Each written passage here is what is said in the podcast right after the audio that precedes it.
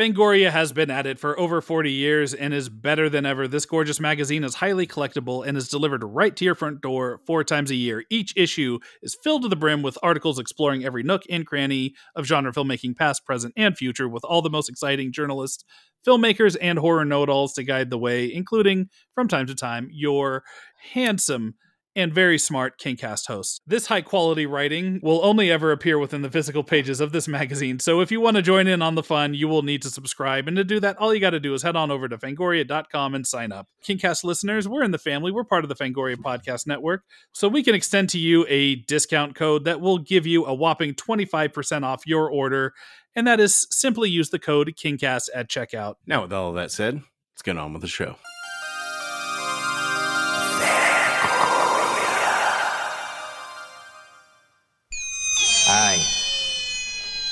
My name is Stephen King.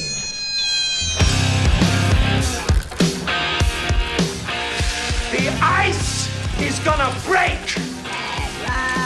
Bad You guys want to go see a dead body? Well, sometimes that is better. Hello and welcome back to the Kingcast on the Fangoria Podcast Network. My name's Scott Wampler, And I'm Eric Vespe. And we are your hosts. Folks, we get a lot of guest requests here at the Kingcast. Not a day goes by where someone doesn't email us or tag us on Twitter asking that we get this person or that person on the show. And today's guest is probably one of the most oft requested in Kingcast history. Finally, you can stop demanding that we get him on the show. Uh, for more than 20 years, he has been the frontman of Ice Nine Kills, a band which wears its extensive horror inspirations on its sleeve. Over three EPs and six full length studio albums, Ice Nine Kills has only grown in popularity in its two most recent albums. The Silver Scream and The Silver Scream 2, Welcome to Horrorwood, have inspired a full blown horror convention of the same name in Massachusetts, where the Kingcast will be appearing this coming Friday. Today, he's here to talk to us about Silver Scream Con, the Stephen King stories that have influenced Ice Nine Kills' work, and George Romero's immortal Creepshow. Ladies and gentlemen, please welcome to the Kingcast stage, Mr. Spencer Charnas. Spencer, how are you doing today? I'm doing amazing. Glad to be joining you guys. And uh, Yes, indeed. Yeah, I I'm want not to just talk some blowing King. I'm not just blowing smoke in that intro either. People have been telling us we need to get a hold of you for quite some time now. And yeah, pretty uh, much since the beginning. Yeah. yeah, yeah. You guys are going to be very disappointed. I don't know why they've been hyping me. I'm really not that cool, but I appreciate the fanfare. Yeah. Um wh- I think the we would have asked sooner if we had a direct line to you, but uh, Eric and I both come from more of a more of a film background than a music industry background. So our Rolodex is real deep on the movie side, but in terms of getting in touch with musicians, Hmm. there's another guy that that people have been asking for who's like a wrestler, and I'm like, I wouldn't know where the fuck to even begin. right. Is that that. Chris, Jer- Chris Jericho? Or who? I, I can hook Dwayne The up. Rock Johnson. I feel no, I don't think it's either of them because it's like a The name I'm not familiar with. Um, I got all these people on on my Rolodex, so whatever you need, I got their home addresses. Oh, addresses. perfect. We'll we'll hit you up. We'll definitely get the Undertaker. We can't. uh Andre the Giant. Yeah, we obviously. can't get Paul Bearer anymore, unfortunately. But with Oh, the Undertaker, we can we could do it. Yeah. So let's let's talk a little bit about uh, Silver Scream Con. Um, you have, from, I guess, my first question is, wh- why did you choose to locate this convention in Danvers, Massachusetts? Being a New England guy, being from the North Shore, uh, being uh, someone who grew up so close to Salem, the New England vibe, the New England fall season always really played a big part in my love of of horror. Mhm. Um, and that dates all the way back to like the early 90s for me uh, and s- places like spooky world you know that that horror uh, sort of amusement park or screen park whatever you you will call it played such a um, an important role in, in my love Hmm. of the horror genre and um, growing up and then going to things like rock and shock which was the big convention the big horror convention in Mhm. Worcester, Massachusetts, uh, and you know, being the first time really experiencing a horror convention was there. It just seemed like the right place to do it. You know, that's where the band comes from. That's where we started, uh, and it just felt like we got to do it in Massachusetts. Right on. Fuck yeah. We uh, we we uh, have not done a show in Boston. We've we've taken the show around um, the country, and but not in Boston. We drove we drove through there when we did an event up in uh, Bangor, Maine last year, and uh, I had like a fucking meltdown uh, on the highway because I saw what remains of the Kirkbride building from Session Nine right off the highway in Danvers. Um, have you are, are you familiar with that movie? Uh, I didn't know that that was filmed there. You're teaching me something. Really? Yeah, they um that's a pretty wild story. Like the the director Brad Anderson um he he like hooked up with some like ur- urban explorer types and went and explored the building like long before it had been turned into condos or whatever they've done with it now. Um back when it was, you know, still mostly intact. Falling apart but mostly intact. And he he wanted to he wanted to write a movie set there and then once he got inside and took had a look at it he was like oh holy shit we gotta we gotta film this thing here and somehow got the township to sign off on them actually filming at the location as dangerous as it was and uh i don't know that movie is probably like the best documentation of what the interior of that building looked like before it was you know, mostly it, my understanding is that most of it's gone and it's it's just condos now with some of the facade remaining. So um, that's one of the like little touristy things I want to do while we're uh, while we're up there. I'm a huge Session Nine fan. That is awesome. I, I'm a big fan of of movie uh, filming location Oh, spots. That's what I do um, when we're if we have like a, an off day somewhere. I'm always trying to find you know what was filmed here. A, a few days ago, I had a, a couple off days in Austin, Texas, and you know I'm a horror fan, but I'm also yeah. just a movie fan. So Yeah. I was going around to the Dazed and Confused spots and Right, going to top even notch. Office, yeah. top notch, Yeah. great burger spot, and even Office Space was filmed there. So I found Initech. oh I yeah. found Yeah, I found, I found the building and the ditch from that like that great shot, that wide shot. Yeah. Smykowski is like falling over. You, you know, there's another great one around here. Uh, I don't know if you're um, much of a, a, a Christopher Guest fan, but if you go out Oh, to yeah, Lockhart, like they they shot which which one was it that they shot out there? was it Guffman? It was. It, it was waiting for Guffman. I took no a- shit.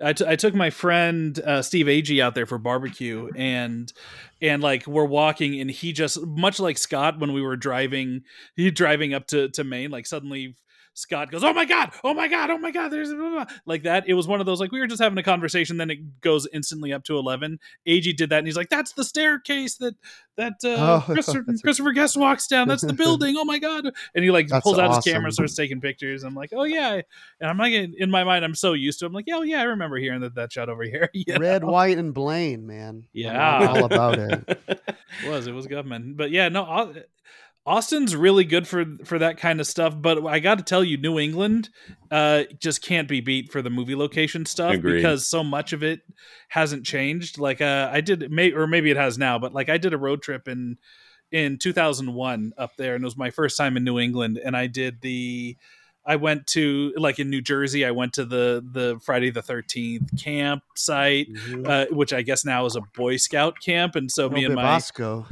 Camp No-Be-Bo-Sco. I've been Yeah. I've been thrown out of Mhm. that camp a few yeah, times. oh yeah, see, I got kicked out too. Me and my friends were like walking up, and I guess they're just used to it. They're like, "No, no, horror nerds, uh, get the fuck out of here. This is a Boy Scout camp now.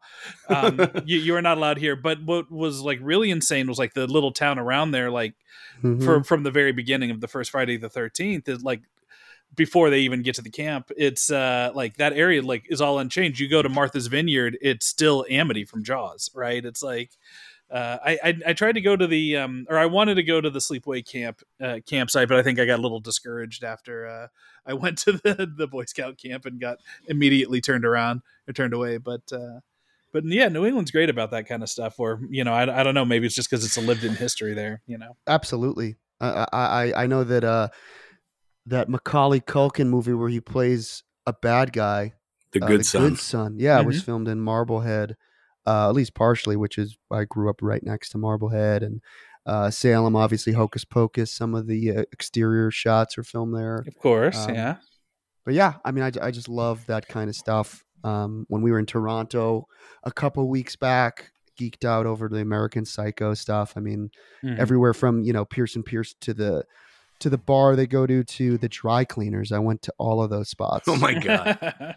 And we What actually a- rec- we recreated the scene at the bar with the bathroom and everything.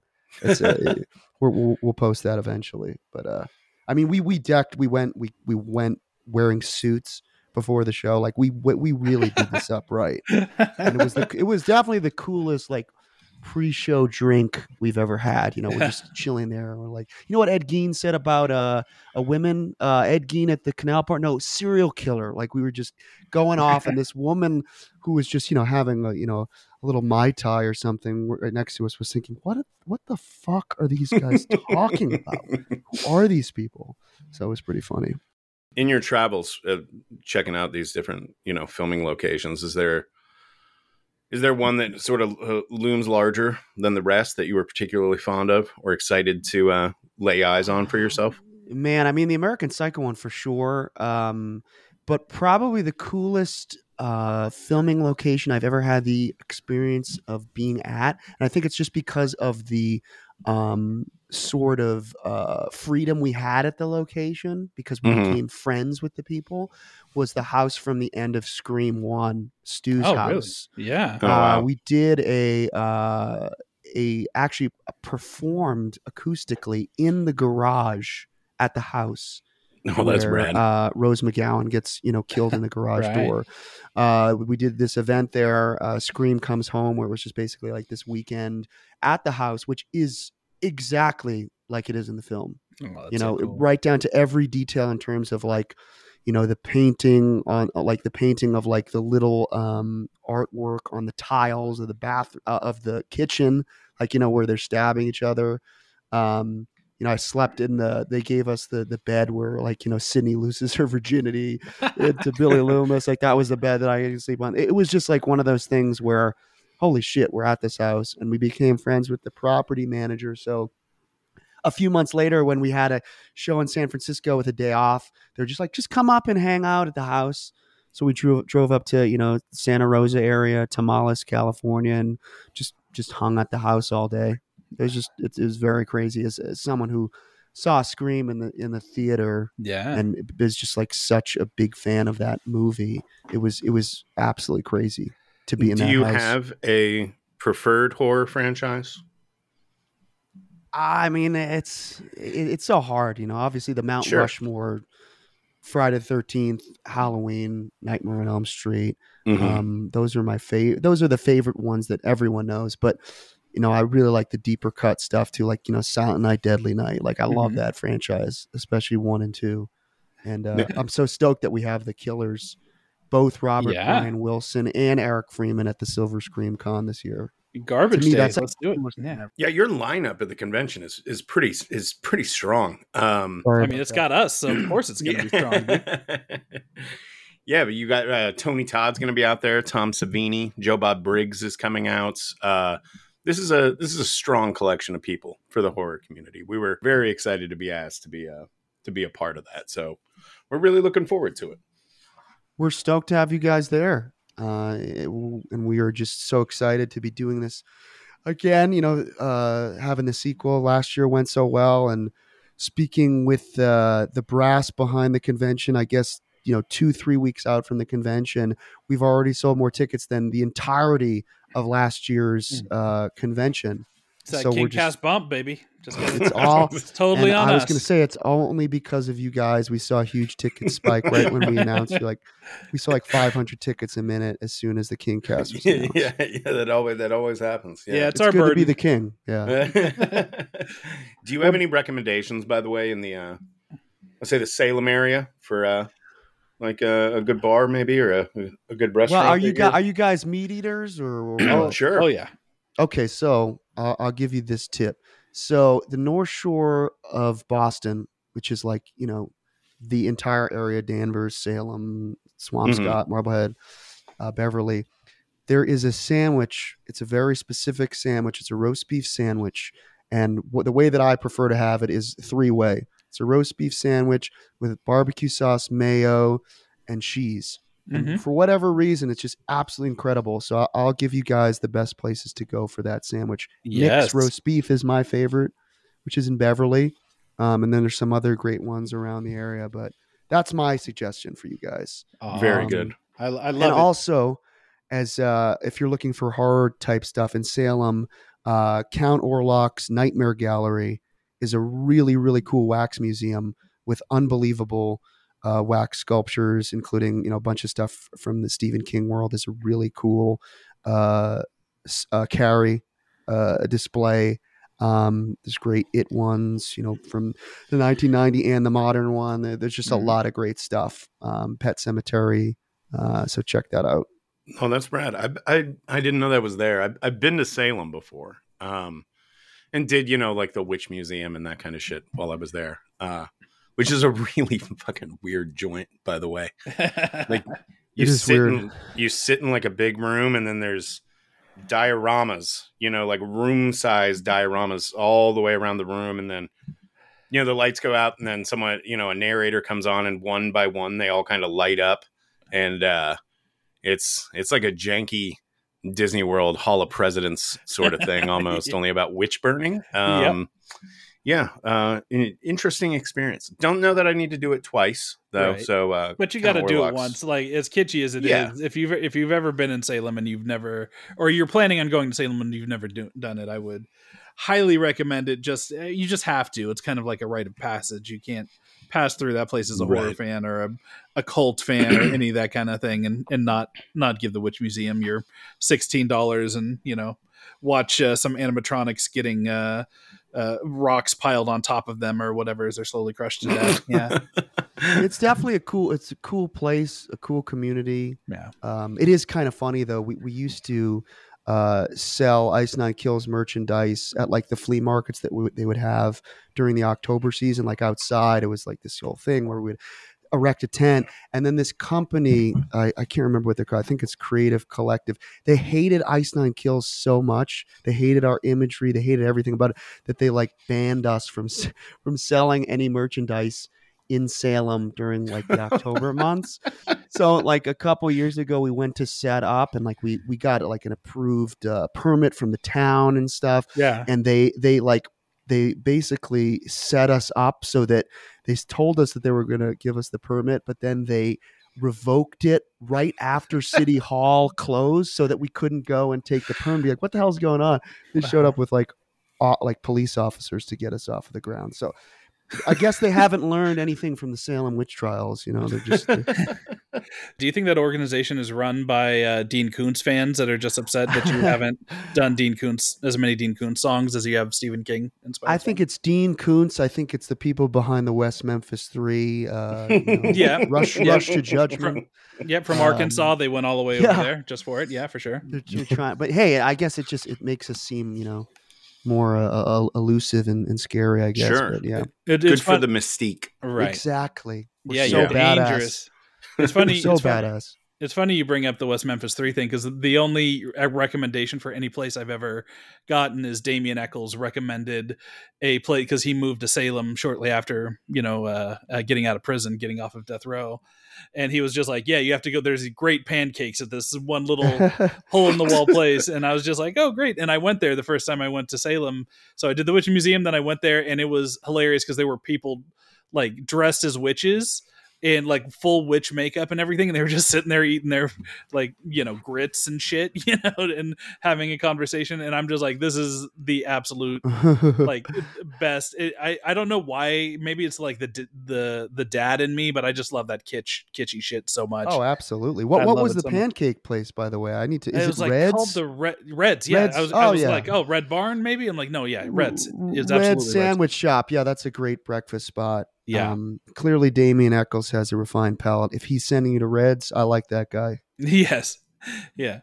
Uh, no, good, good dude. Uh, he came on the show very early on in, in the show's run, by the way, and uh, Yeah, he, that was he had a- wild. uh, just like an incredible point of view because you know this is a dude like where they actually actively used the fact that they found Stephen King books in his room as a Right. reason why he could feasibly murder children.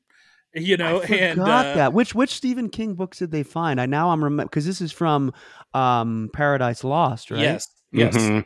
Uh, I don't remember the titles. Uh, Maybe he. I know I brought I it up think when Pet Sematary was one of them. now Yeah, because there was right. something where it's like, yeah, in this King book, you know, there's a dead kid or somebody, a kid dies or so. It was some weird tie into it. So Pet Sematary sounds good, but he like his chosen topic when he came on was uh, he wanted to talk about the Dark Tower and how reading and rereading the Dark Tower, specifically the Gunslinger, uh, was something one of the few things that he had to keep him sane while he was on death row. And uh, like, I'm so glad that he had that, you know, and I'm so glad that he's out now. But uh, but yeah, that's our our weird uh, kind of tie-in to to Salem. You know, outside of just kind of driving through it when we were going to to Bangor uh, last year.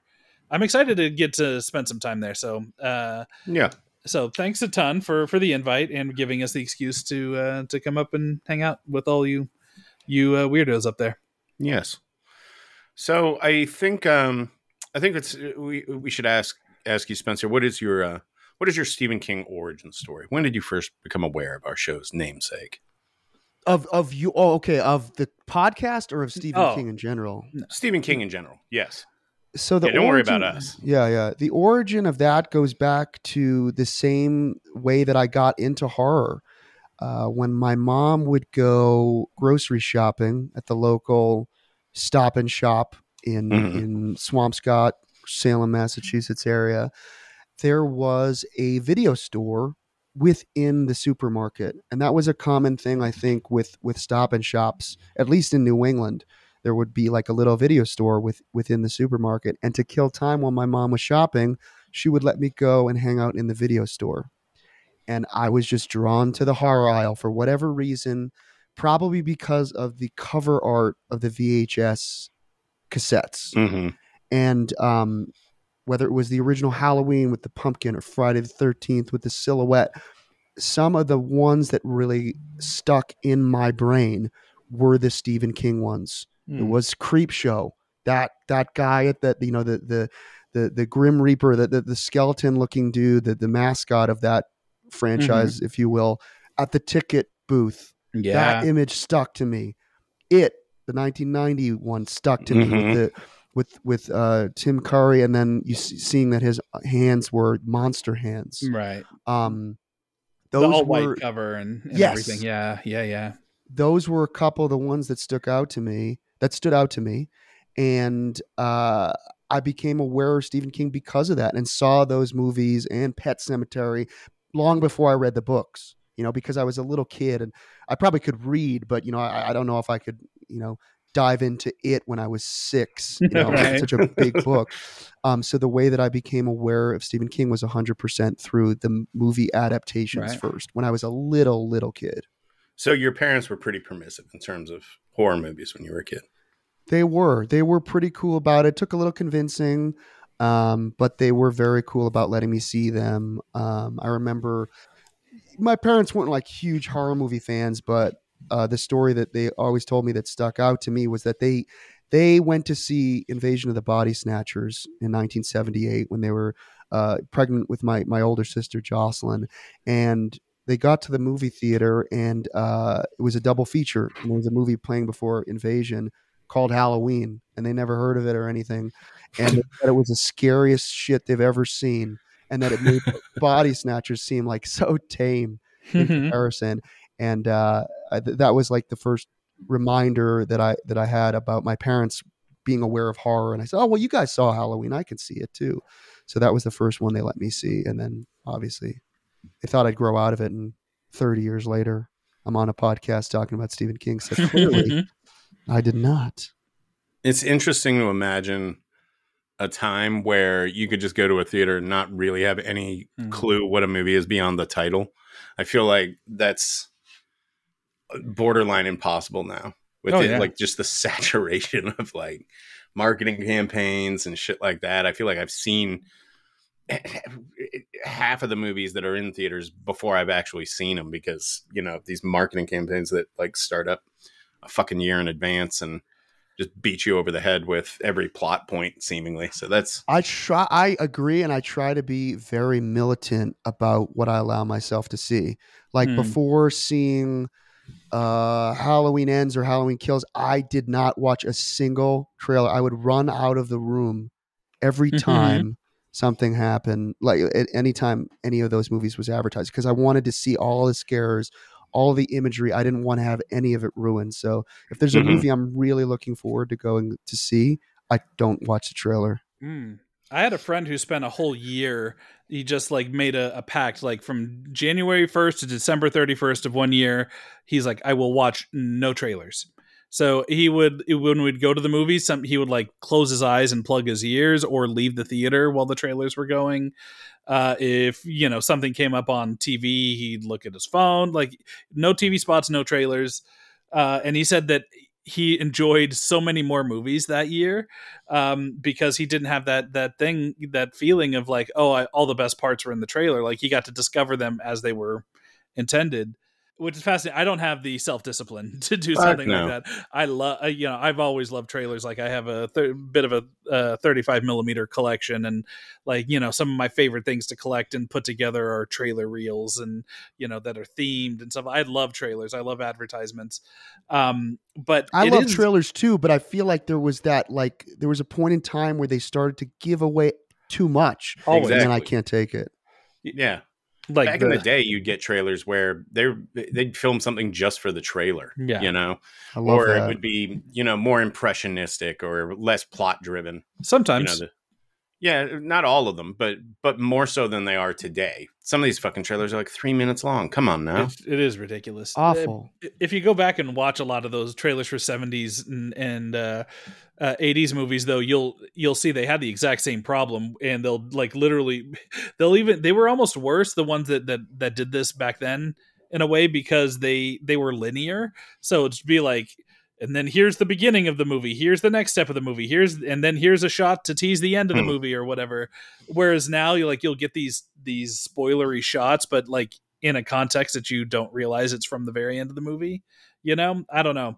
Uh, it's always been a, an issue. Uh, I don't think it's a good thing. I want to be perfectly clear on that, but I do have a, a big soft spot for for old trailers in particular. oh, me Um, too. I, lo- I love I love seeing the old '80s like My Bloody Valentine trailers or the Mhm. Mutilator. I, I just love how how The offensive Mutilator, they are.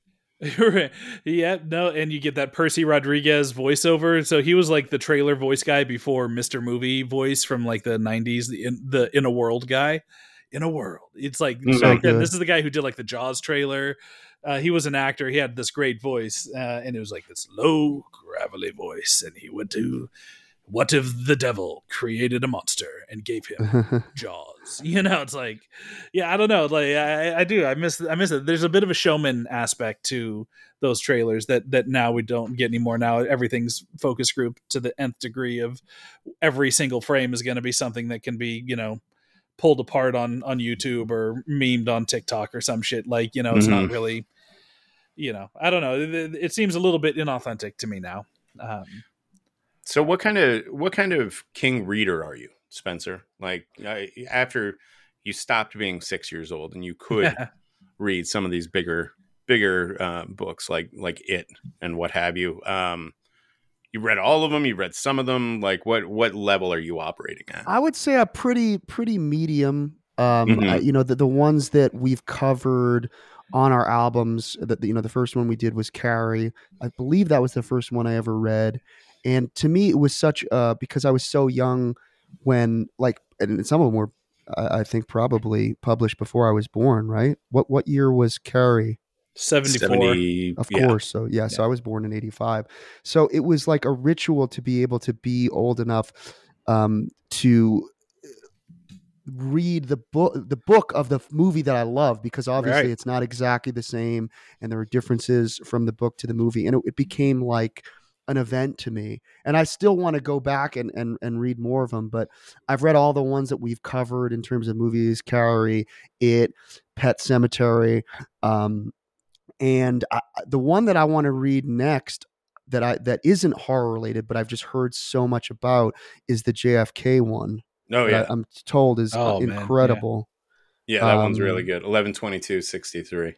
Yeah. Yes, He- He's we do a thing on this show uh, for our Patreon that called like King by the Decade, and we've been we roll out a new installment of it every I don't know six months uh, or so, and we just like look at an entire decade's worth of his output and you know ultimately we're trying to determine what the best decade is. The early aughts real rough. There's uh some clangers in there that that just uh aren't as good as as a lot of his other stuff but from about 2010 or so on he's just been on this fucking wild kick and just really kicking ass. Um 11 22 63 is certainly one of those. And there's another book i don't know if you read it but i would strongly recommend it to you and i think it could inspire one hell of a song and that is uh, revival. Um, that's a book that we recommend to virtually everyone that comes on this show. It's it's sort of uh, i don't know the like an undersung novel in in king's uh, body of work that just didn't really get a lot of attention but for my money the scariest thing he's written since fucking it probably just Wow. terrifying ending on that book Um, So- I remember Needful Things. Uh, I remember that that must have been in the early '90s, right? yeah like 93ish 92 somewhere in there I remember just being at my my grandmother's house in uh in Florida in Boca, and she had just a great collection of Stephen King books. And I remember that was one that that that stuck out that I that I snuck and took to the beach. I don't know if they were going to let me read that one, um, but you know, I, again, it, it a lot of it for me because I'm such a visual, visually driven person. It, it it comes down to the cover art. You know, I remember that book had such a, a great cover, and um, Cujo. I remember being attracted to um, that. I think that was one of the only books of King that I read before I saw the movie. Um, and then, so that was an interesting experience doing it the opposite way of how Mhm. I had done all the other ones. Um, but like you know, for me, it's like going back and and reading the Bret Easton Ellis American Psycho after seeing the film. It's such a, a, cool experience to get that other perspective, um, to get um, to get the story in a way that wasn't, you know, um, as you said, or you put a focus group like to make it as marketable as possible. Yeah. Um, it, it- it's fun to, to to see both sides of the coin, and I think some films got it better than than others in terms Right. of pl- paying it uh, paying tribute to the book. and certainly in certainly in the case of American Psycho, the you if you read the if you saw the movie and then read the book, you'd fucking lose your mind. Like the the book is so much gnarlier than the than the uh, the movie ever ever could have possibly been. You know, if they filmed that thing like word for word, someone would get executed on the steps of the Yeah. Capitol for obscenity. Dude. Yeah, it's pretty. It's pretty. Uh, it's pretty out there in terms of the graphic nature. Um, yeah, for sure. So, um, you you mentioned being visually driven a moment ago, and uh, one thing we did want to make time to talk about while you're here is the uh, Pet Sematary inspired music video that you've done. Um, can you can you tell us a little bit about that? Like, w- did you know you? Like, how did how did it come together? You know, walk walk us through the process of a Stephen King music video. Absolutely. Uh, when we did our song "Funeral Derangements," we knew that we had to to do something wild for the music video, Mm-hmm. and uh, to me, that that movie is one of the best adaptations of his work. There's just something so um, disturbing, especially uh, with with that scene where little Gage dies. Like Right. I, I see that part, and still I get chills, and I'm disturbed by how that was filmed. Mhm. Um, and we wanted to do something that really that really paid tribute to it. And uh, one of the ideas that I had um, that was just sort of a stab in the dark and just kind of like it's never going to actually happen is that I've always been a big Miko Hughes fan who played Little Gage in in the the movie adaptation. Mhm. I loved him in uh, Wes Craven's New Nightmare, like uh, in Kindergarten when he has that you know famous line, Kindergarten No, cop, boys- right? yeah, Yeah. kindergarten cop. Boys have penis, girls have vagina. Like uh, it, to me, that kid just always stuck out to me. It's like, how is this kid so aware of himself at such a young age to be able to deliver lines like that, or just? I I was always just enamored with that because as a little kid, like I wanted to be an actor. I never really went out for it, but he always impressed me. So it's like, let's get Miko Hughes in this video somehow. Let's see. Wouldn't it be cool if he played the truck driver that's killing our Gage. and so um, my friend Sean Clark, who who represents a lot of people in the the convention world, I reached out to him because I thought if anyone would know him, it's probably Sean. And within like 20 minutes, the whole thing was set up. Miko loved the idea, and he came out to uh, like Lancaster, California, to this like little farmhouse, um, and it was just surreal having him on set.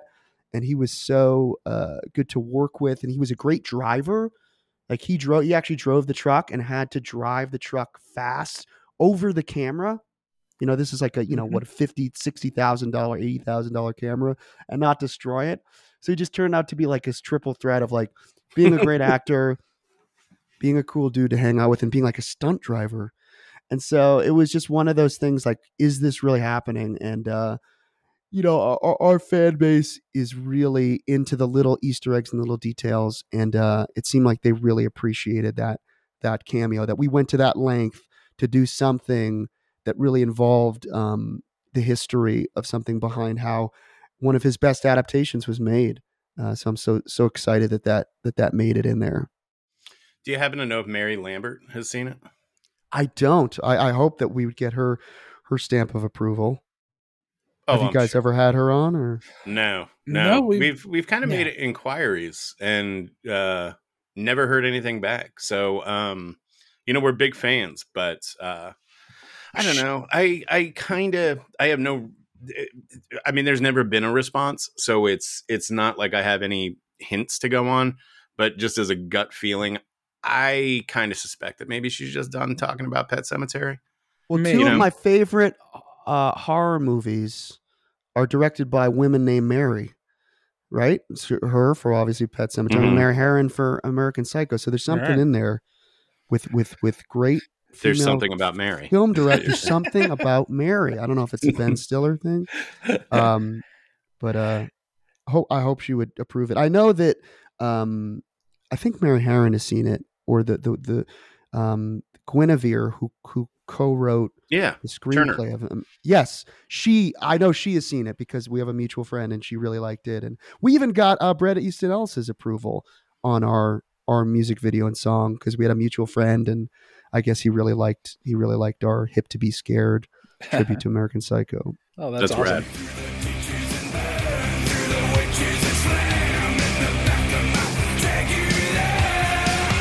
Ah, yes, it's time for the midroll ad read, and we have our friends over at Lumi Labs back once again sponsoring this episode. So, if you're a longtime listener, you've heard us wax poetic about our love for Lumi Labs and their THC gummies.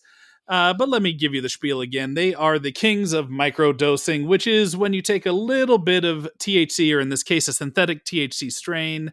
You take a little bit throughout the day, and it keeps you nice and chill and this thing it works wonders for me personally. I use it more as a as a sleep aid because i have trouble getting to bed uh, at a reasonable human hour. And uh, you know when i don't have trouble getting to bed is when i pop a couple of these things and i'm just relaxed ready to fall asleep. And that's kind of the whole the whole point of these it's not they're not meant to get you to i don't know be out of your mind you know high walking around seeing shit that isn't there. That's not what these Yeah. things are for babies. These things are for your relaxation and comfort and i can say that that works for me and they've worked a charm you know i've tried a lot of things. I've tried melatonin i've tried you know I, i'm staying away from the prescription uh, sleep med- meds. Those things freak me out. The thing that i've had the most success with here are these lumi gummies um, they're aimed at helping you to relax it works for me and the best part about it is that these thc gummies they're available nationwide and aren't affected by your state's marijuana laws because they use that synthetic THC strain. To learn more about microdosing, you can go to microdose.com. And if you like what you see, use the code KINGCAST and you'll save 30% off your first order and get free shipping. Again, that's microdose.com, code KINGCAST. Very well, Eric, and I am here to uh, tell the people about our other sponsor on this week's episode, which is Scapes Action Figure Displays. Uh, we here at the Kingcast are huge collectors of pop culture memorabilia, and that's why we need you all to check out the creations made by Scapes Action Figure Displays on Etsy. This shop has a major selection of movie and action figure accessories from damaged skulls to light up kryptonite, from Pennywise to the Terminator, from Batman to Bane. You have to see for yourself what this shop has to offer. Vespe, Yes. do you have a Batman or super or a Superman action figure? well, I would, but a child keeps kicking it under my bed. So God damn it, you're you're getting ahead of the script. Folks, do you have a Batman or a Superman action figure? Are they just packed away in a storage container or perhaps kicked under the bed by a child? Don't do that to Batman. Secure his fate as the overseer of justice with the Batman rooftop action figure display. Do you have a copy of The Shining all alone on the shelf? Well, add the red rum door to add character to your library. The Pennywise, quote, in the sewer end quote, is also nothing to chuckle at. See all of these items and more, including costumes and digital art at etsy.com backslash shop backslash scapes figures. Or you can search for action figure displays on Etsy, your number one place for customer made items. Once again, that is etsy.com backslash shop backslash scapes figures. And while checking out, be sure to use the code KING15 for 15% off your order. nice. We're getting discount codes left and right in the mid roll. That's how we do, baby. But I think it's time Yeah. to get back into our chat with Mr. Spencer Charnas about Creepshow. What Let's do do it.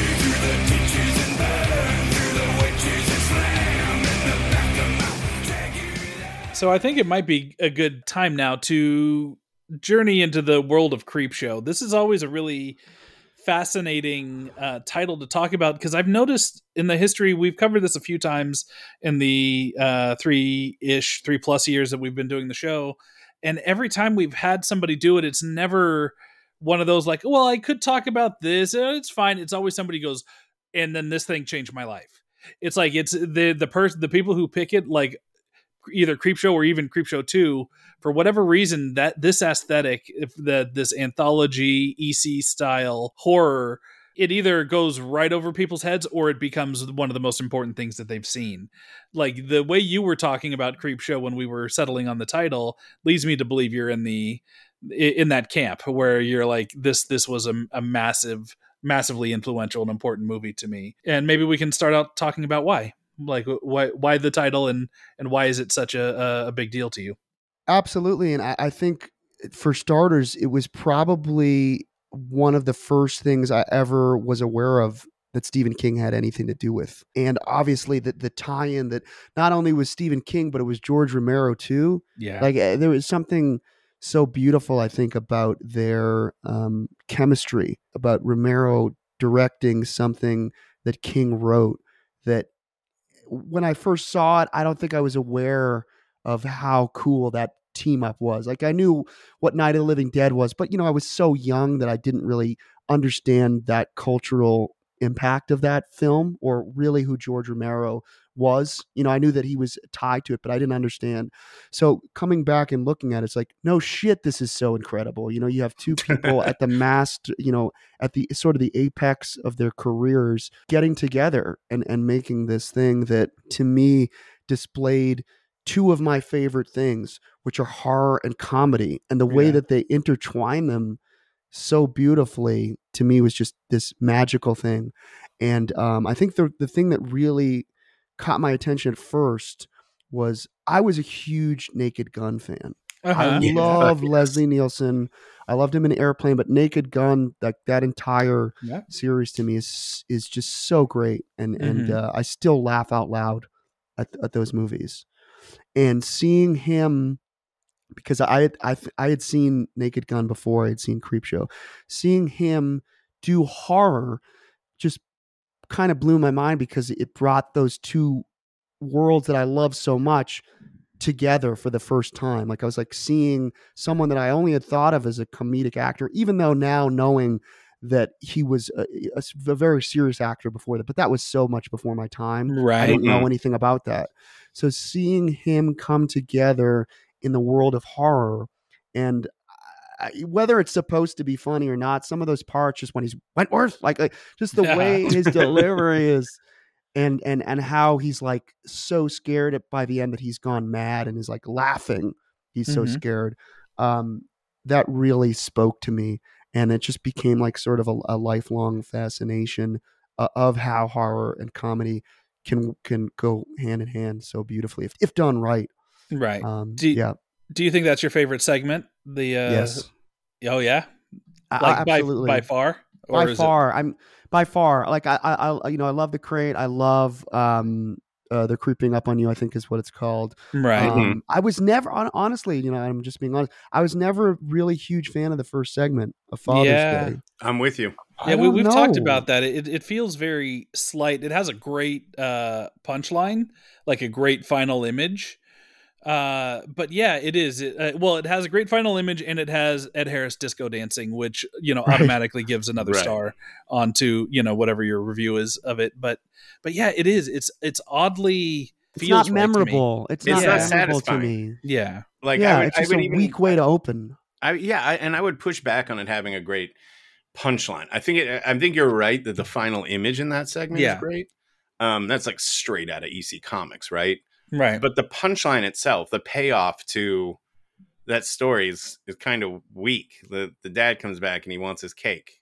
yeah, That's it. You know, like it, it doesn't.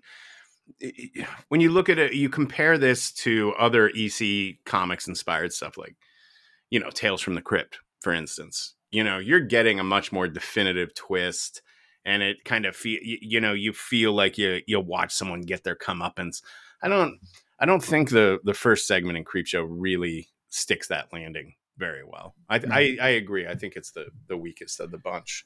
Yeah, I think you're right. It, it really is the final final uh, image for me, like that the image Mhm. of the corpse holding the platter with her head on it, and he's got candles and shit. You know, it's like he got his cake. You know, and the the way that it transitions, and it's one of the first times we see it transition from live action to to the the comic book page. Like always stood out to me. Um, so it's a, got a great panel, I guess is what I can say about that first one. Uh, a great, great closing panel. But um, but yeah, no, I mean, I, I have little issues with that one. I have little issues with the crate. Like, I think the crate is a really gleefully fun uh, concept of this dude that has just the worst fucking wife ever, you know, and you're always in his head. But it's one that seems to go on for about 70 minutes too long. You know, we can only get through so many uh, uh, Hal Holbrook's thinking about like what how his wife, wife should die and and all this stuff.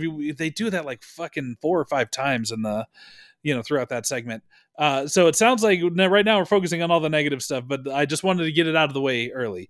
Like this is th- those are the issues the main issues i have with with those stories. But even as a kid like you know i thought fluffy was was cool as fuck and the design was cool as hell and i love the idea of there just being some random like monster that you know can survive and live for decades in a crate you know? Like i don't know there, there's lots of really awesome fun things in there and I, I think that you can attribute that to both romero and king's just adoration for the comic books that drove the square parents of the 50s you know uh, up a fucking wall and I think also visually, uh, you touched on something that, that reminded me of something else.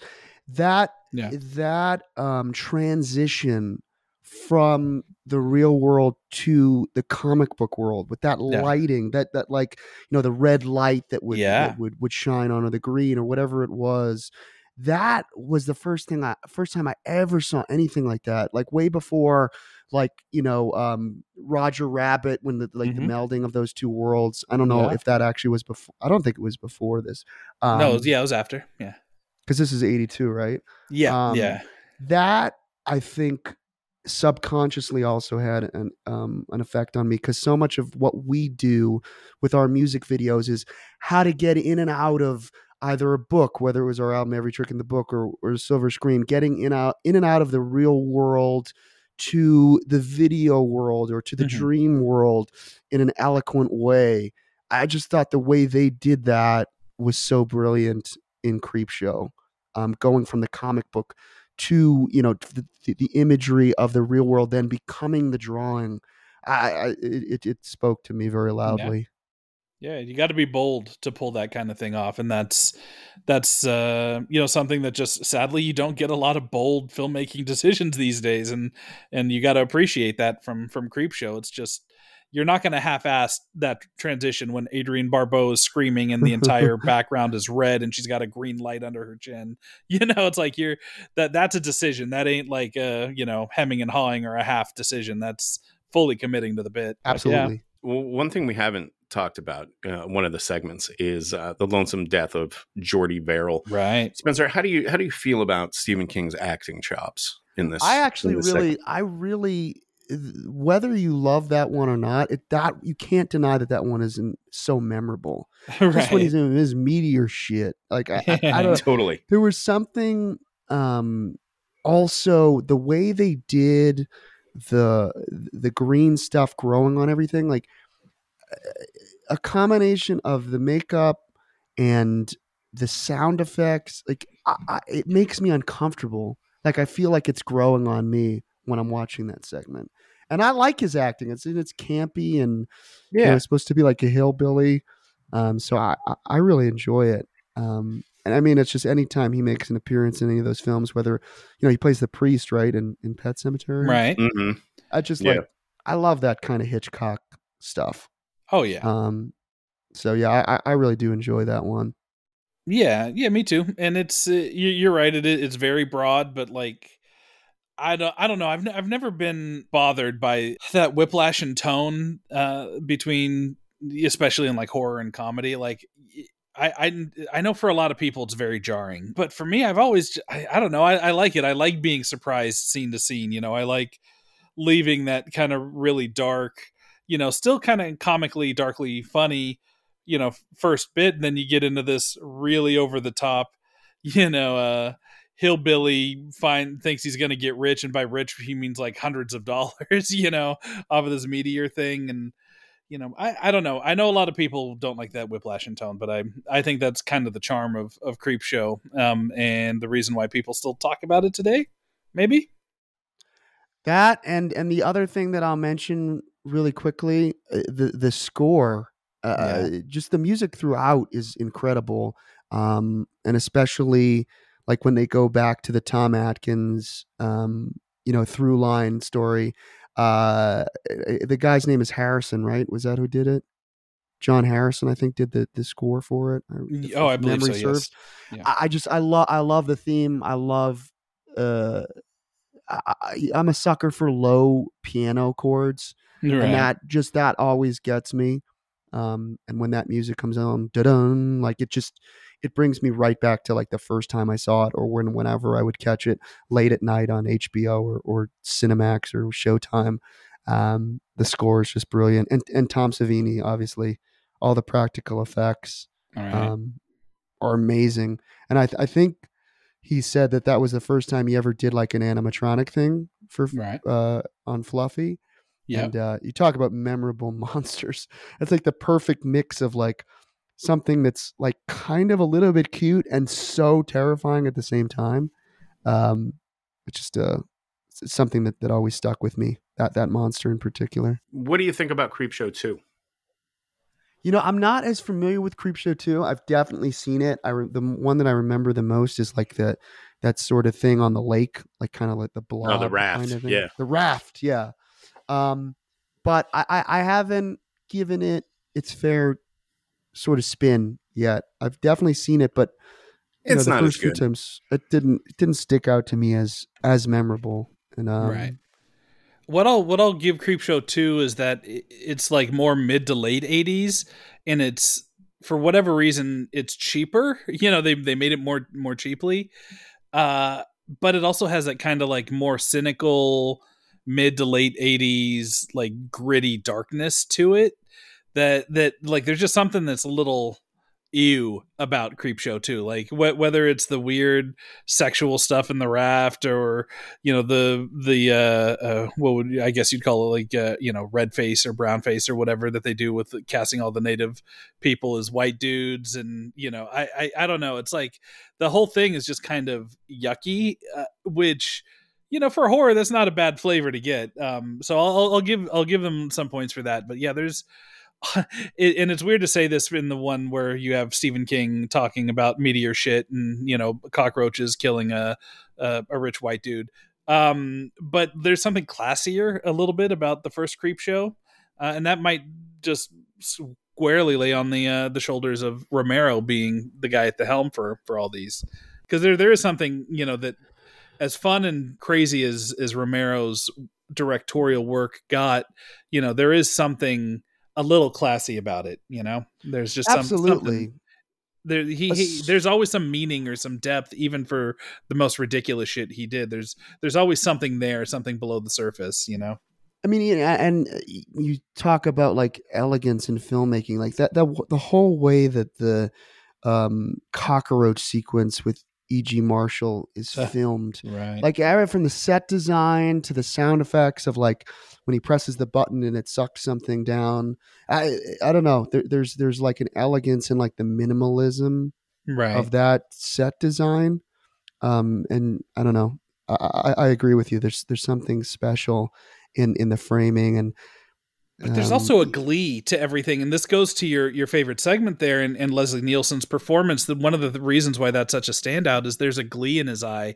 He's like excited and happy, and there's just life to it in a way that maybe there isn't in Creepshow 2. Because you can just tell that these guys genuinely love this shit. You know, they they love being Yeah. there. They even like looking at at Harris's you know dance or whatever. There's these moments where where the actors can cut loose and have fun, and there's you know uh, uh, the directing and the the lighting like everybody has a moment to to just be like i just am having a blast doing what i'm doing and that shows through um, i say that not knowing the production history super well so maybe it was a fucking nightmare and everybody hated it but uh, it feels to me like it was one of those that everybody was just just super psyched to be working on it Mhm. It- I I see what you mean, and, I- and also I think you know something that I haven't thought about really till now. It seems like Stephen King and Romero was it was such a great chemistry and such a great team up. And you think about both of those guys, both of, both of these guys loved where they came from, right? They loved Pittsburgh, they loved Maine, they stayed Yeah. in those areas.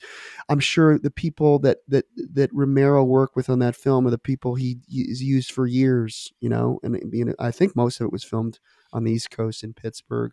So I think Mhm. there's like a real like um, pride in making that stuff. Maybe not in LA or something like that. Maybe away from where the studios could Right. tamper with it. Um, that I think kind of shows through um, in that this film in particular. if this scenario takes place with you, Spencer, and you're in the E.G. Marshall role, what is the apartment flooding with? Is it cockroaches or is there another type of insect or something along those lines that you would find more horrifying? Well, I, I really hate cockroaches. I don't think there's anyone that likes cockroaches. So as far as creepy, crawly things, that that and spiders. Yeah, Um, spiders. You know, like Arachnophobia was a movie Mm-hmm. that scared the shit out of me. I still don't understand why that hasn't been remade with all the advanced. Like that, that movie could be so terrifying. I think they're they it doing today. one. Like In I think I read that somewhere. Well, they should. Um, but other than cockroaches, I hate cilantro. So I don't know how that would. I guess uh, so. I guess you could kind of t- like sort of make a hybrid of the cockroach story and uh, the meteor one, like in but the meteor it's cilantro growing all over me. right is that so your nightmare scenario is Jordy Verrill, but instead of it being like moss and weeds and stuff, it's it's cilantro growing Yeah, out of you. Cilantro. You're That's getting one of my garnished to, to death. death. Yeah, gar- death by garnish, man. yeah, I think it would be spiders for me too. Cockroaches. You say no one, no one likes cockroaches. Um, I don't. I, don't- I, I don't. I guess I don't like them, but I, I'm not bothered by them. You know, they seem like, like, uh, like as far as I know, they can't bite you. Um, you never hear of anyone getting a cockroach bite and losing a limb or True. something like that. But um, yeah, Spiders. spiders, are the the thing that scare the shit out of me. I would also rather don't have like spiders than bees. Scorpions. Bees. Scorpions. I don't like bees, man. I, I'm like I'm always so paranoid that a bee is going to come into the bus or something. Like last night when we were playing and we were wa- I was walking back to the bus, there was a bee just hanging out by that door, trying to get in the bus. And man, there's nothing worse than like when a bee gets in your car. I know they're important for the ecosystem, and I love Candyman, right? but like that scene in uh in the movie The Crush with Alicia Mhm. Silverstone when she Yeah. pours those wasps into the woman's like photography darkroom through the vent. Mm. That shit is pretty scary to me. There's a Yeah. good beehive kill in Sleepaway Camp as well. That's right. Yeah. yeah. And my girl. yeah, And- and my- that's the best all one. time. Yeah, he can't see without his glasses. There's too many of them. that kid got murked by bees off screen, did. no less. Yeah, Right. So, um, I guess my my final question for you here is: um, Are are you a, a fan of horror anthologies in general? This is something that comes up on the show somewhat somewhat frequently. I Uh, am. I yeah. am. I love, you know, you mentioned um, Tales from the Crypt. That was uh, Mhm. that's another one of my first Mhm. memories of of falling in love with horror and comedy. Um, seeing that show on HBO and Fuck yeah. I, I I'm such a, a a a pun play on word kind of guy that when the crypt keeper like whether it's conscious or subconscious that that influenced me so much the way that the crypt keeper would would would take those horrible slogans and turn them into beautifully like like George Carlin level like puns to me and it's so funny because we we work with John Kassir now. He does our intro that Oh, we're nice. using on the Metallica tour which I, I got to that was one of the coolest things ever getting to like write a script for the crypt keeper to deliver like with with with all the kind of pun stuff. Um i love tales from the hood. That's one of my Oh, favorite That's- that's really anthologies.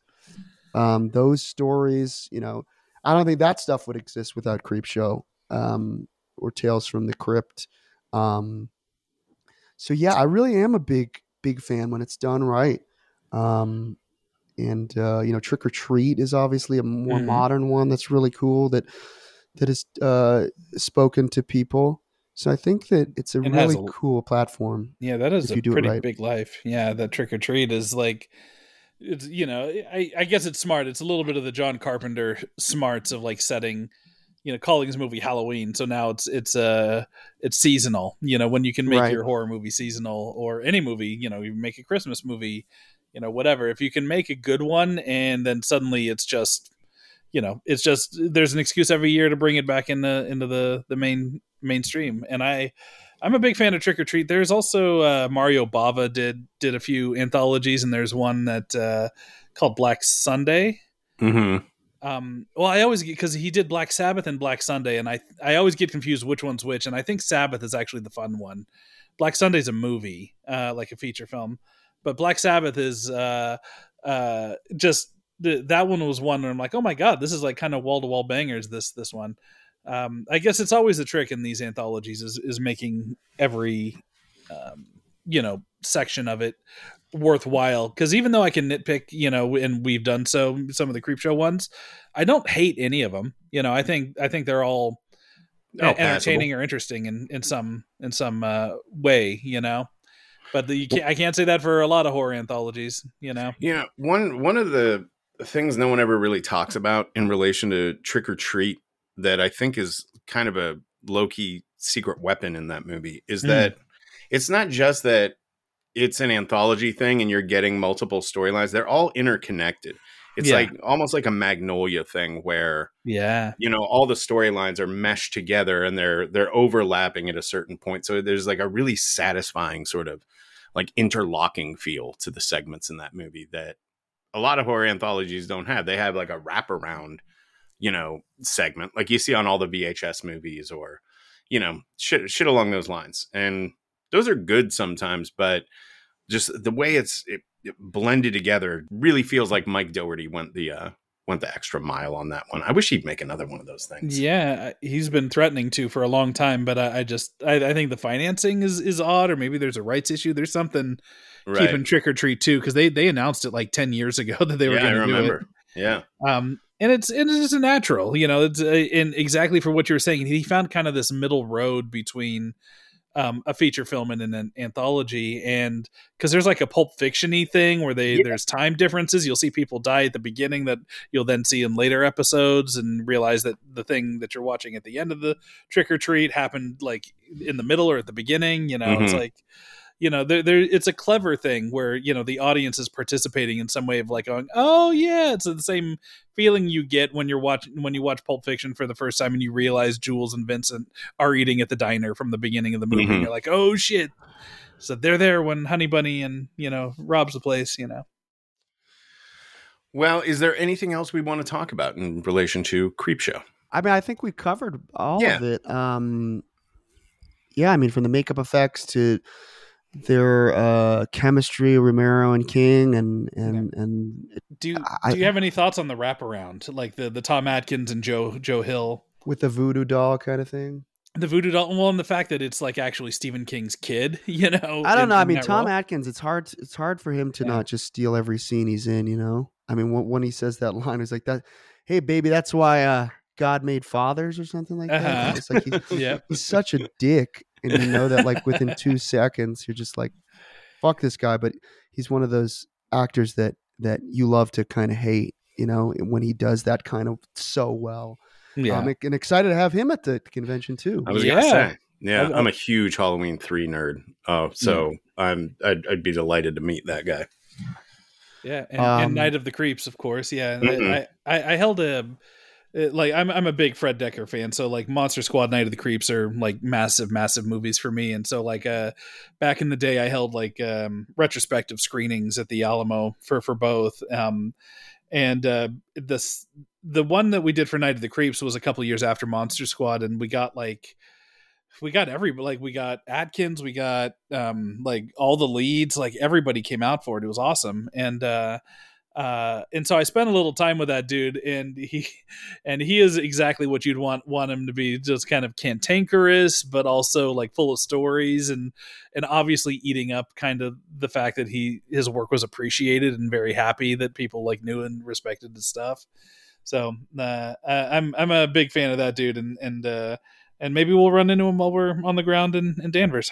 Yeah. Absolutely. I've got What- another story that's kind of Stephen King related that I could tell. I don't know where you'd use it or if it for another, you know, I know bonus content. And this involves obviously something that's a little controversial with King because he didn't really like The Shining, right? He Yeah. didn't like um the, the, the at least the first uh film adaptation Right. that's wildly iconic. Uh when we were first over playing in the UK, the band took out um, another group called Shields, um, a, you know, band, band from from outside of London. And uh, when we had an off day after our London show, um, the guitarist, the guitarist slash singer Sam said, "Hey, come and come and stay with me. You know, I live uh, pretty close to London, Hertfordshire. I think Hertfordshire. I don't know exactly how you pronounce it. Is the town." And uh, so we're like, "Yeah, absolutely. We get. We don't know anyone in the UK really. We've never been over here." So we drove to his house. We had the address, and we had a tour manager with us that kind of knew a lot about uh, the local bands and the local music scene. So when we're driving to this kid's house, he's like, "You know where we're going, right?" And as we're like approaching the, the this what seems like an estate, he's like, "Sam is. Stanley uh, Kubrick's grandson. Oh and my we're God. going to Stanley Kubrick's estate." So we're like, "Are you are you serious right now?" So we drive into the property, huge, beautiful property. Um, he has a stay in like the barn area where I guess Stanley cut a lot of his films. Oh my god. And you know, we just became very good friends with with um, Samuel and and with that band. And um, you know, he gave us a whole tour of the property and uh, saw his, you know Stanley's personal library um, and uh, just you know stuff from different different films, whether it was like the masks from uh, Eyes Wide Shut or you know the original film reel from Full Metal Jacket. So long story short, how it ties all back to to Stephen King is when we we ended up doing a song about The Shining uh, for um, Mhm. our album Every Trick in the Book. We were like, we gotta we gotta ask Sam if he'll sing on the song. So he he said yes, and so we wrote this part specifically for him. So we thought that would just be a, another cool uh, Easter egg for the fans, much like the Mm, Pet awesome. Sematary connection. So uh, Stanley Kubrick's grandson sings on our song about The Shining, and there's That's fucking rad. bloodline. Yeah, I would um, lose so I- my mind to be at to be at that property. Like my god, the the history of it. Just it's on that. wild. Yeah, that's that's what an incredible experience to have. Oh That's man, and we went back there several times and became such good friends with with them that like for a while we stored all of our European uh, uh, musical gear, like touring gear that we would need to tour over there at the Kubrick estate. god damn, you, that's you, cool. you treated it like a, a like a U-Haul Like a storage, storage unit. I mean, we were just you know we thought maybe something would rub off on the on the gear, you know, some sort of magic filmmaking dust, storytelling dust. And ever since then, your your instruments will only uh, work on the 101st take. Exactly. Uh, right. that, that's the that it'll take you so long now. Look what you did to yourself. Spencer, where where can people go to get tickets to Silver Scream Con? Where can they find you online? Uh, let's let's do some self promo. Absolutely. Uh, the two websites you can check out everything at for the band, whether it's uh, our tour we're doing with Metallica. We're out with them for the next year on their M72 tour. So definitely get tickets to see that. Ice9kills.com. That's awesome. Um, and then silverscream.com. Uh, get your tickets. Uh, as I said earlier, it's getting uh, it's getting down to the wire. We've sold more tickets uh, than we know uh, we have space to do with. So get it before we have to actually put a cap on it. Fire I Marshal's know- coming. well, Yes. they're they're all only coming to our show though, so Yeah, we no, need we that's- need to to you know have some You're overflow jinx for the the rest shit of the out of guests. You're gonna. Oh yeah, we're gonna have two out people in there. We and have a be you and whole me. uh, separate security team for you guys, so that you can, you can move sort of in and out of the venue without being hassled. Yeah, well, thank you. That's that will be very helpful. Uh, we do hate to get mobbed. Um, but uh, you know, again, thank you, uh, thank you for the invite. We we can't wait to uh, to be there with you and the uh, the rest of the Silver Scream folks. And uh, you know, thanks for taking the time to to come on the show and, and talk to us about this stuff. Absolutely honored that uh, that you'd want me as a guest, and and thank you for lying and saying that I was one of the most highly uh, sought after guests. I don't believe it for a second. No, but it was a good time. Thanks for having me, and Totally. you know, have me back anytime. Many thanks to Spencer Charnas for finally joining us. As uh, Scott mentioned during the show, he was a Mhm. very often requested guest. Yes. Uh, you know, and then you look at look into him, you go, "Oh, that's why he is a giant Stephen King nerd." And uh, you know, weirdly enough, this might be a good podcast for a giant Stephen King nerd to come on. And Yes. and it was, and uh, yeah, we're looking forward to seeing him and all the other horror weirdos and like-minded, uh, passionate fans around at uh, Silver Screams. We're as as of this recording, we are just a couple of days from getting on a plane and heading over to Massachusetts to do our live show out there. So Yes, we're gonna Yeah. we're gonna tour the area, do some do some touristy shit. You know, probably eat some lobster rolls. Probably go to the bar from Good Will Hunting. Who knows? You know, yeah, we're gonna we're gonna see about check them apples. Salem. Yeah, Yeah. yeah, yeah. We're gonna have a we're gonna have a good time up there, and we're also gonna check out the, you know, what what promises to be a very spirited convention in uh, Silver Scream Con, which is in Danvers, Massachusetts, this coming Friday. Uh, go to silverscreamcon.com to learn more. Well, do you want to give the people a glimpse at what we got coming up in the next week? Uh, we got we got some bangers. Like next week's episode is uh, probably the most chaotic episode we've recorded in quite a while, and uh, yeah, it's um in a good way. In a good it's way. the best The Mist episode I think we've done. We've done some some strong The Mist episodes, but this one is this one's a little different, and uh, I had a, a- an absolute blast recording it. I think people are really going to respond to it. Yeah, we got we got uh our guests are two directors. Neither one of them have been on the show before. They have a segments in a in an upcoming horror anthology. Uh spirited people, really funny conversation. Uh and they also approach the mist from a very different cultural angle, which is very uh interesting and leads to a lot of hijinks and, and chaos and hilarity uh, as they start breaking it down from that angle. It is it is a wild episode. It's really fun, and uh, I can't wait for y'all to hear it. Yes, absolutely. And then uh, on the Patreon this Friday, that's patreon.com backslash the Kingcast, which you really should be signed up for by now. Uh, we're doing all kinds of fun shit over there. And as soon as you go sign up, you will unlock uh, a bazillion is the official uh, number on Tally, that. yep, Uh, yep, we are up there. bonus episodes, commentaries, interviews, uh, curveball episodes, straight up episodes, like everything you can possibly uh, imagine with your mind. We're doing it over there. Um, and what is? I'm sorry, I'm I'm dragging this out because I forgot what the what is the bonus. ep- Oh wait, I remember what the bonus episode is this Friday.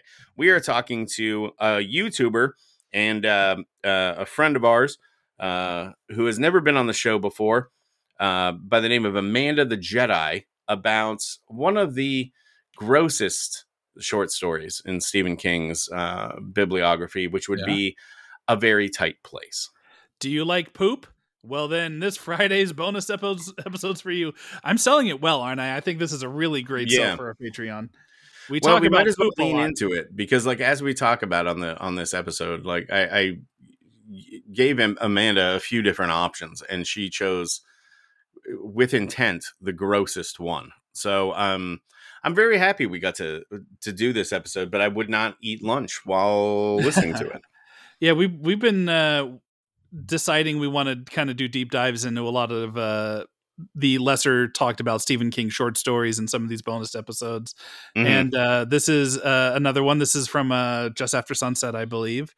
Um, and the episode is about uh, uh, two warring neighbors that don't like each other, and one of them traps the other one in a porta potty, and things uh, don't go well from there. And uh, yeah, so gross as hell, super funny conversation, very, very lively conversation. I, I'll say as well. It's uh, it, you know, it's uh, it's a topic that doesn't often get discussed when it comes uh, to Stephen King's work, and uh, yes, uh, and I, I'm, I'm very happy with the results. It is kind of going back to our punk rockish chaotic days of like just diving into the weirdest fucking possible uh, angles on on King material that you can imagine. Yes, indeed. And we, you know, we're having fun with it, and I think you guys will too. absolutely. Awesome. Uh, I think that's about it for this week. Yeah. Hell yeah! So I'll see some of y'all in uh, in Massachusetts uh, this yes. this come Friday, say and hi. And um, yeah, and we'll see y'all in the next feed for some ch- talk about The Mist with uh, two mystery directors. Prepare yourselves; it's a wild one, y'all. Adios, folks. Bye. The Kingcast is a Fangoria podcast production. The show is produced, hosted, and created by Eric Vespe, that's me, and Scott Wampler. Tira Ansley and Abby Goel are executive producers. Daniel Danger is our art director, and editing is done by yours truly.